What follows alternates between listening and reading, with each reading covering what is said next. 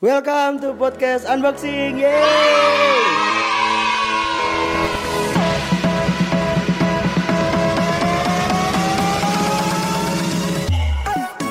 Unboxing sendiri adalah sebuah seri yang akan mengajarkan kita tentang hal-hal yang berhubungan dalam kehidupan kita. Hari ini, Sabtu 23 Mei 2020, kita akan membahas 3D yang selanjutnya, yaitu bagian desain. Sama Mega dan Ci Ayu. Selamat mendengarkan dan Tuhan Yesus memberkati.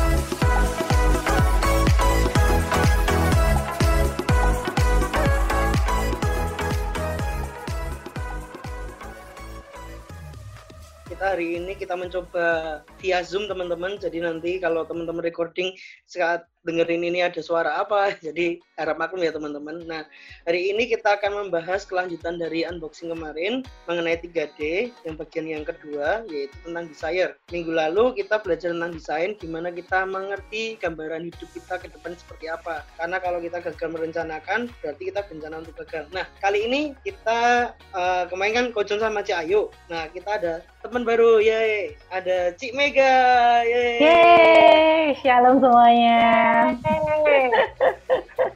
Jadi ketawanya udah pas banget ala-ala Cik Mega ya. Meskipun tidak terlihat wajahnya, tapi suaranya sudah Cik Mega banget.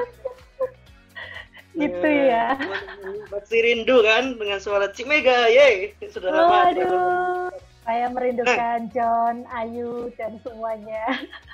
Semoga ini segera selesai biar kita bisa bertemu oh, lagi. Amin. Ya. Amin. Nah, friend of God selama 30 menit ke depan ini kita membahas tentang desire. Nah, dari Ciayu sendiri kemarin ketika apa mengidekan tema desire ini, apa sih yang jadi gambaran Ciayu tentang desire gitu? Nanti Cimega okay. juga ngomentari ya dari apa yang dikatakan Ciayu. Ya. Oke, okay. Kojon juga mengomentari ya. Siap, ya. Oke, okay. Halo teman-teman semua, senang banget ya ini ketemu lagi. Kita bahkan sudah sampai seri ketiga nih, nggak terasa sudah minggu ketiga ya uh, ketemu di unboxing bareng si Ayu ya. Semoga nggak bosan-bosan. Yeah. Kita udah ngebahas seperti tadi Kojon udah buka dari awal tentang yang namanya 3D of life, yaitu design, desire, dan destiny. Nah banyak dari kita mungkin teman-teman di usia uh, muda gitu ya, saya percaya semua masih muda di sini ada. Oh.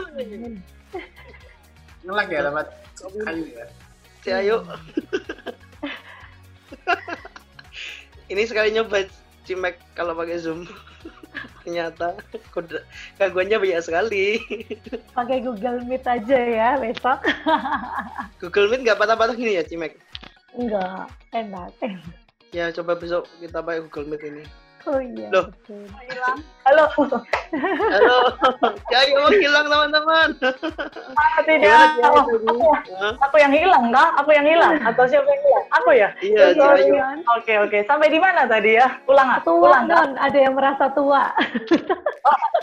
Oke, okay. lanjut atau ulang nih? Kita lanjut ya, lanjut dulu ya. Lanjut, lanjut. Ya, boleh. Ya, balik lagi. Nah, salah satu tips tadi buat teman-teman bisa mengetahui apa yang menjadi uh, panggilan hidup teman-teman dengan mengetahui yang namanya 3D of life ya. Kita udah bahas dengan Kojon juga minggu lalu yang pertama. D yang pertama adalah desain. Nah, teman-teman harus memahami terlebih dahulu apa yang menjadi desain uh, dalam diri teman-teman masing-masing. Apa itu Cik desain? Desain itu sebenarnya simpelnya bicara tentang strength and weakness. Bicara juga tentang um, gambaran atau fungsi awal Tuhan menciptakan setiap kita bahasa gampangnya nih speknya teman-teman. Kalau teman-teman misal nih uh, hobi beli elektronik atau gadget, pasti kita akan lihat speknya lebih dahulu. Handphone yang satu akan beda dengan handphone yang lain, bahkan handphone akan berbeda dengan laptop, akan berbeda dengan mobil, dan akan berbeda dengan benda lain. Nah itu yang namanya desain karena desain akan menentukan fungsi. Desain teman-teman akan menentukan nantinya tujuan atau panggilan hidup teman-teman itu ke arah apa gitu ya. Nah setelah yang pertama kita udah bahas minggu lalu ya Kojon ya. Pastikan teman-teman mengenal dulu desain teman-teman. Plusnya aku apa sih? Kira-kira minusnya aku apa sih? Dan kita udah bahas juga nih kalau teman-teman udah paham dengan desain teman-teman, kalian nggak akan iri dengan desainnya orang lain. Karena sekali lagi tiap desain akan punya kekuatan dan kelebihan masing-masing.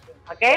yang pertama sekali lagi kita udah bahas minggu lalu, pastikan teman-teman mengenal diri kalian, mengenal desain kalian. Yang mau nggak mau caranya pasti dengan salah satunya bertanya dan mendekat pada sang pencipta juga dan dengan mengenali diri teman-teman. Oke, okay? itulah desain. Nah sekarang yang kedua kita bakal bahas desire. Desire ini sederhananya adalah hal-hal yang paling membuat teman-teman happy banget ketika melakukan. Simpelnya kayak gitu. Kalau desain ini bicara fungsi, desain ini bicara sesuatu yang uh, ketika teman-teman melakukan, kita udah bahas juga di minggu lalu, itu akan jadi dampak buat orang lain. Karena sekali lagi hidup sesuai dengan desain adalah hidup yang paling maksimal. Karena itulah desain kalian. So otomatis ketika kalian hidup sesuai dengan desain, ini akan bicara tentang dampak yang bisa kalian hasilkan untuk orang lain. Kalian mengerjakannya biasa aja, tapi bagi orang lain itu hasilnya luar biasa. Jelas, karena itulah desain kalian. Contoh ya, di sini kita udah kedatangan uh, satu narasumber yang saya kagumi banget, ada Cik Mega gitu kan. Yang kita tahu salah satu desainnya itu jago banget tentang misal digital marketing. Bagi Cik Mega mungkin sambil merem aja dia bisa bikin digital marketing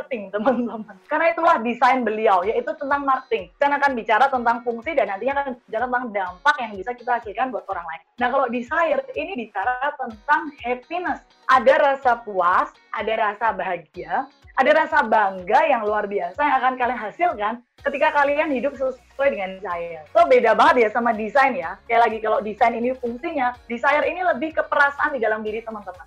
So, sekali lagi hidup yang sesuai dengan Cik, panggilan hidupku apa, purposeku apa tadi. Setelah perhatikan desain, perhatikan desire-nya. Kalian paling happy tuh kalau ngerjain apa sih? Kalian paling sering sampai lupa waktu gitu kan. Paling sering uh, sampai tadi bahkan kalau bahasa kemarin sempat ngobrol ya, bahasanya tuh kita nggak dibayar aja mau melakukannya dengan smile gitu kan kayak wajah-wajah kita di sini nih kalau teman-teman bisa lihat gitu ya semua wajahnya smile dan happy meskipun kita mungkin uh, nggak ditraktir sama Kojon. Tapi habis ini saya tetap mau minta traktir sih sama Kojon ya.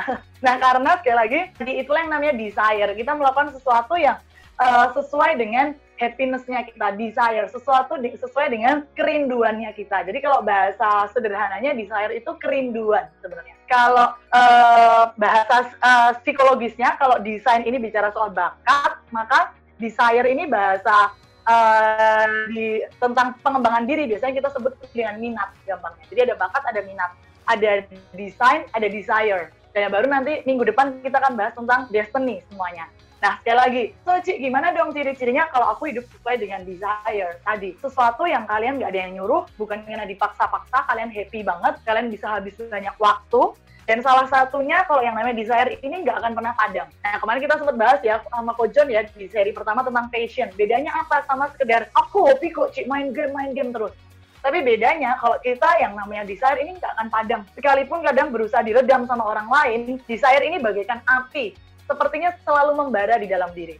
Atau contoh nih, ada banyak orang yang akhirnya memilih hidup gak sesuai dengan desire-nya. Yaudah deh, Ci, yang penting aku kerja dapat duit banyak. Kerja di tempat mana pun, asal aja nggak apa-apa. Yang penting aku mau kerja di Jakarta. Tapi tanpa sadar ketika kalian nggak mengerjakan sesuatu yang sesuai dengan desire kalian, sesuatu yang sesuai dengan uh, tadi minatnya kalian, pasti ada titik di mana kalian jenuh, atau bahkan someday desire itu kayak rasanya, aduh kok rasanya aku sebenarnya bukan ini yang ingin aku lakukan sebenarnya contoh yang kemarin kita bahas ada banyak orang udah di uh, titik kesuksesan kehidupan mereka misal udah jadi CEO ternyata memilih resign dan akhirnya misal buka restoran Nah itulah desire, karena ada api di dalam diri yang rasanya nggak pernah padam. Itu mungkin sederhananya gitu kok John ya, desire. Sesuatu yang menjadi keterbebanan juga bisa minatnya kita. Keterbebanan itu ya gambarannya. Oke. Okay. Kalau Mega tadi ketika dengar dari apa yang dijelasin Ci Ayu dari Ci Mega nangkepnya seperti apa Ci Mega? Ah, kalau kita ngomongin tentang ya itu kalau secara pribadi gitu ya, secara pribadi dan juga dari pengalaman itu sebenarnya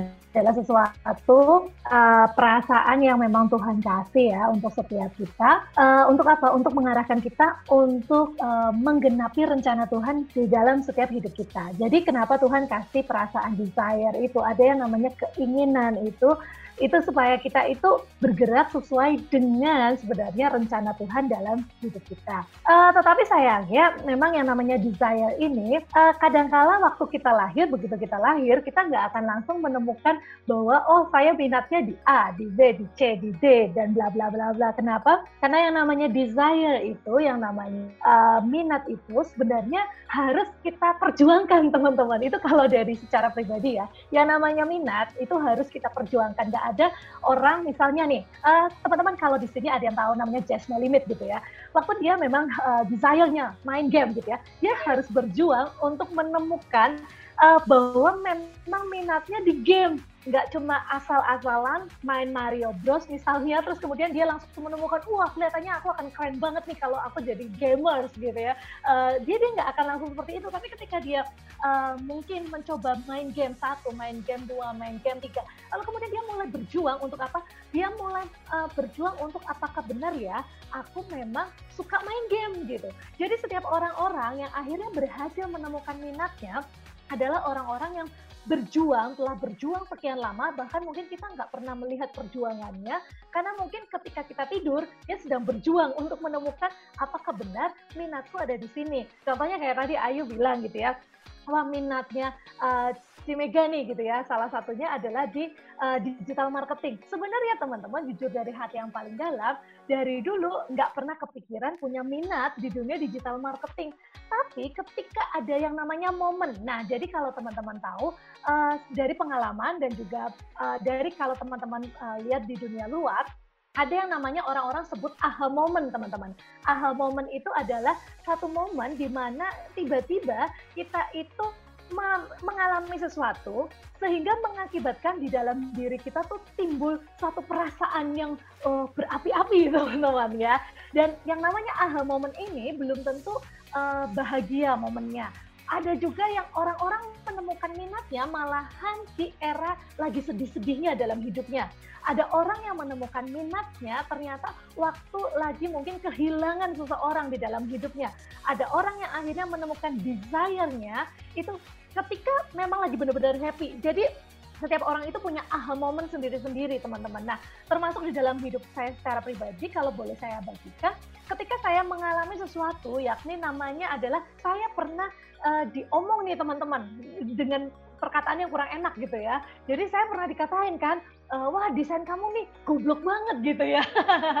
Maaf kata ya, aha moment di dalam hidup saya kenapa? Karena saya merasa punya panggilan masing-masing. Dan di situ tiba-tiba di dalam hati saya muncullah yang namanya aha moment teman-teman. Ketika ada seseorang yang menyebutkan seperti itu, tiba-tiba di hati rasanya kayak digerakkan. Nah itu loh teman-teman, desire itu adalah sesuatu yang menggerakkan kita menuju ke sesuatu. Jadi ketika saya mulai belajar tes desain itu seperti apa, kamu belajar kayak gimana. Dan teman-teman, ternyata ketika saya mulai mengikuti gerakan yang ada di hati saya, perasaan saya itu, hari ini saya bisa jadi digital marketing, lalu kemudian dan saya so so happy di situ. Saya main Instagram, saya main Facebook, saya main YouTube, saya main uh, dan klien-klien saya bukan cuma main sendirian, tapi saya bisa bantuin orang dan so so happy di situ. Kemudian perasaan itu saya gerakan ke positif. Nah itu yang paling pentingnya sih, karena ada orang-orang yang sebenarnya Tuhan kasih perasaan itu yakni desire itu, tetapi masalahnya digerakkannya ke jadi yang negatif. Nah ini yang harus bahaya juga sih, maksudnya kita harus uh, warning juga ke diri kita adalah yang namanya desire kita harus tahu itu bisa mengarahkan kita ke yang positif ataupun ke yang negatif ya teman-teman. Karena ada orang-orang yang berkata wow uh, berarti desire-nya saya ini jadi hacker gitu negatif. Nah itu sebabnya kita harus ngerti uh, perasaan ini membawa kita ke arah yang negatif atau ke arah yang positif. Karena firman Tuhan bilang hati-hati dengan yang namanya keinginan mata, keinginan daging gitu ya. Uh, kenapa? Karena itu akan membawa kita kepada yang namanya kemusnahan nih nanti teman-teman gitu ya kepada uh, kehidupan kekal yang enggak uh, enggak enak banget gitu. Nah jadi pastikan desire-nya kita itu benar-benar sesuai dengan apa kata firman Tuhan aja. Firman Tuhan adalah pelita bagi kakiku dan terang bagi jalanku menurut uh, saya pribadi sih seperti itu tentang desire. Oke, okay. Jadi desire itu tadi kan aku nangkepnya bisa timbul dalam berbagai situasi dan kondisi. Tadi kan Cimek bilang yeah. juga mungkin bahkan di titik terendah kita ada muncul di situ. Dan yang aku tangkap sih dari Cimega bagi ini tetap diarahkan ke hal yang positif ya berarti ya. Kayak tadi Jason ya, No Limit tadi Cimek cerita kita harus arah ke sana. Nah, ya. kadang di proses itu Cimek uh, apa yang bisa membuat kita mempertahankan desire itu tetap berjalan. Nah kalau dari Cimega. Nanti habis ini Ci Ayu ya. Kalau pesan tips gitu ya dan dari ya. uh, firman Tuhan bilang sih adalah kita itu harus jadi orang yang konsisten gitu ya. Uh, kalau kita belajar dari tokoh-tokoh Alkitab itu dari kejadian sampai Wahyu, mereka orang-orang yang penuh dengan desire, tetapi uh, kita memperhatikan orang-orang yang berhasil akhirnya adalah tokoh-tokoh Alkitab yang berhasil adalah mereka yang akhirnya konsisten mengerjakan sesuatu itu nggak lompat sana, lompat sini, lompat sana, lompat sini. Artinya begini, setiap orang itu kayak tadi Ayu udah bilang ya, berarti harusnya sudah dijelaskan tentang yang namanya desain.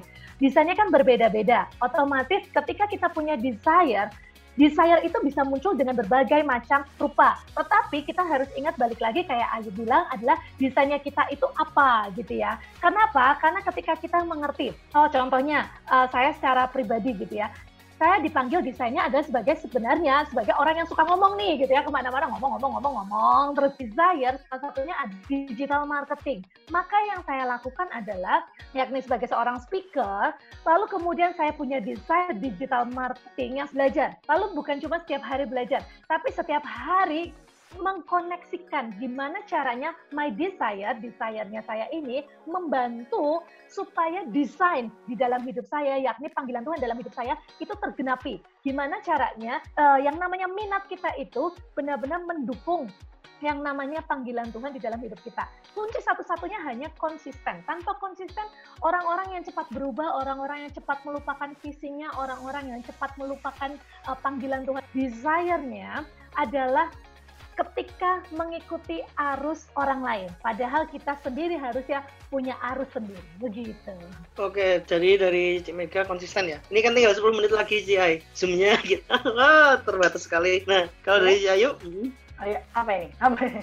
Setuju dengan Cik Mega untuk mencair oh. kita untuk terus berjalan itu perlu konsisten atau apa? Ya, kalau dari Cik ya, sendiri. Of course ya. Uh, balik lagi tadi seperti yang Cik Mega juga sampaikan ya tadi bagus sekali sederhananya begini teman-teman. Kalau teman-teman mendengarkan hari ini uh, apa sih sebenarnya desire tadi yang si Mega sampaikan? Simpelnya desire itu sebenarnya sesuatu yang ada di hati kita satu dorongan hati. Kalau tadi bahasanya si Mega si Mega katakan uh, seperti clue dari Tuhan petunjuk dari Tuhan yang mengarahkan kita pada panggilan atau tujuan. So as simple as that, apa sih yang sebenarnya hari-hari ini menggelisahkan hati teman-teman? Gampangnya begitu. Kalau desain, kita perlu temukan mungkin dengan tes psikologi, mungkin dengan teman-teman mengenal UMI. Tapi kalau desire, simpelnya sih, terus gimana tahu what is my desire? Itu dengan uh, apa yang menggelitik hati teman-teman hari-hari ini. Simpelnya seperti itu. Contoh, ada orang-orang tertentu yang begitu uh, tergelitik mungkin ya ketika melihat uh, makanan gitu. Uh, karena mungkin memang dia punya desire berkaitan dengan kuliner menari misal. Jadi koki. Tapi bagi saya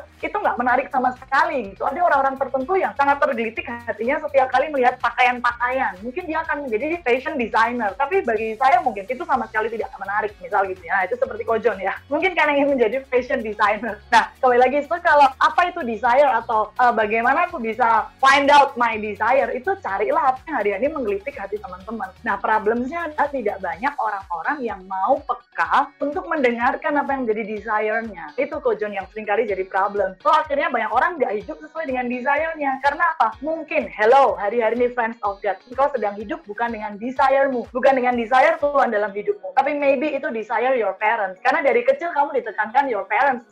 Orang tua teman-teman mungkin ingin menjadi seorang dokter tapi nggak kesampaian. Dan dari kecil didoktrin tuh, kamu harus jadi dokter. Jadi dokter itu uh, keren banget. Jadi dokter itu membanggakan orang tua. So tanpa sadar kita seperti duplicate our parents becoming our desire. Nah itu yang bahaya. Akhirnya di satu titik kita akan kehilangan apa sih yang sebenarnya benar-benar menjadi my desire. Coba kalau hari ini kalian benar-benar ingin menemukan apa yang menjadi desire kalian, belajar untuk berani uh, jujur dengan diri teman-teman, belajar untuk berani mengesampingkan segala mungkin tadi. Uh, sometimes ya Ko John, kita itu tadi seperti bingung dengan desire kita. Sebenarnya hanya karena kita nggak berani jujur. Hanya kadang karena kita ingin menjadi uh, apa yang orang lain ekspektasikan tentang kita. Tadi bisa jadi orang tua, bisa jadi teman-teman, bisa jadi lingkungan, bisa jadi leaders. Kalau kemarin saya sempat ngobrol dengan Ko Jimmy ya, Ko Jimmy sempat sharing bahwa di dalam kehidupannya dari kecil dia dia dibiasakan untuk menduplikat bahwa desire orang tua itu harus jadi desire dia. Mungkin desire pemimpin atau mungkin desire orang-orang sekeliling kita. Tanpa sadar kita menjadi seperti apa orang lain ekspektasikan tentang kita. Sehingga kita jadi bingung sebenarnya apa sih desire saya? Apa sih yang benar-benar paling happy banget ketika teman-teman lakukan? Apa sih yang kalau misal hari ini teman-teman di challenge bahwa hidup kalian hanya tinggal satu tahun Apa hal yang benar-benar pingin banget kalian lakukan tanpa penyesalan? Atau jangan-jangan ketika kalian bilang, iya sih, kalau saya tetap memaksa diri untuk melakukan ini, mungkin saya akan hidup dalam. So maybe that's not your desire. Nah, so balik lagi, desire itu bicara sesimpel apa yang menggelitik hati kalian. As simple as that. Apa yang paling happy ketika kalian lakukan? Tanpa paksaan, tanpa rasa sedih, tanpa penyesalan. Apa sih yang benar-benar tanpa dibayar, kalian bisa melakukan itu bahkan berjam-jam dan ingin kalian lakukan di seumur hidup kalian. Kalau kuesionernya sebenarnya ada coach. Kalau misal kita nggak terbatas online, kita bisa bagikan kuesioner buat teman-teman nih. Tapi kalau uh, mungkin saya bisa share sedikit aja tentang uh, beberapa itemnya ya. Kalau mencari kuesioner desire nih contoh-contoh pertanyaannya. Saya sering lupa waktu ketika melakukan hal tersebut. Saya tampil luar biasa ketika melakukan hal tersebut. Tingkat energi saya menjadi tinggi ketika melakukan hal tersebut. Saya bersemangat ketika hanya memikirkan tentang hal tersebut. Saya memimpikan kegiatan tersebut saya lakukan di seumur hidup saya. Antusiasme saya menjadi konsisten, tadi seperti kata Cik Mega. Dari waktu ke waktu ketika saya melakukan hal tersebut, bukan hanya semangat sesaat, saya merasa pede, percaya diri ketika terlibat dalam hal tersebut. Maybe that's your desire. Saya orang lain melihat saya menjadi sangat-sangat berbeda, menjadi sangat-sangat exciting, bahkan menjadi tampak luar biasa ketika saya sedang melakukan hal tersebut. Orang yang berkumpul dengan saya ingin melakukan hal tersebut dengan saya. Jadi seperti ada magnet yang menarik orang lain untuk uh, melihat saya ketika saya sedang melakukan desire tersebut. Biasanya seperti itu. Ya bahkan saya merasa mempunyai energi yang melimpah ketika melakukan hal tersebut. Ya, jadi itu beberapa uh, tips panduan kuesioner mungkin untuk teman-teman menemukan apa yang menjadi kuesioner uh, desire kalian. Bahkan kalau pesan saya, pesan Ayu, tadi hiduplah sesuai dengan desire. Salah satu desire Kojon itu bentuknya keterbebanan. Dan kalau saya sempat share sama Kojon minggu lalu, biasanya nggak jauh dari masa lalu kita. Contoh, ada beberapa orang yang sangat-sangat punya keterbebanan atau desire yang tinggi tentang bidang pemulihan narkoba. Biasanya mungkin Tuhan izinkan di masa lalunya. Dia pernah mengalami satu peristiwa yang berkaitan dengan mungkin kehilangan orang-orang terkasih akibat narkoba mungkin. So, desire biasanya uh, kita nggak bisa bohong, itu sesuatu yang ada dalam diri kalian, sesuatu yang Tuhan taruh dalam hati kalian dan biasanya proses hidup kalian kadang Tuhan izinkan itu nggak jauh daripada desire yang uh, akan Tuhan taruh di sana. So kalau dari saya akhir kata sih mungkin just find your desire, be true with yourself, uh, berani jujur dan ketika jujur kadang kita harus berani mengesampingkan ekspektasi orang lain, berani mengecewakan orang lain ketika ketika kita mau mengikuti apa yang menjadi desire kita karena saya percaya desire itu adalah uh, gifted ya given from heaven dari Tuhan. Jadi beranilah untuk live by your desire. Itu kalau dari saya. Demikian untuk podcast hari ini. Minggu depan kita akan membahas kelanjutan dari 3D bagian yang terakhir, yaitu Destiny bersama dengan narasumber yang jauh lebih keren lagi. Tuhan Yesus memberkati.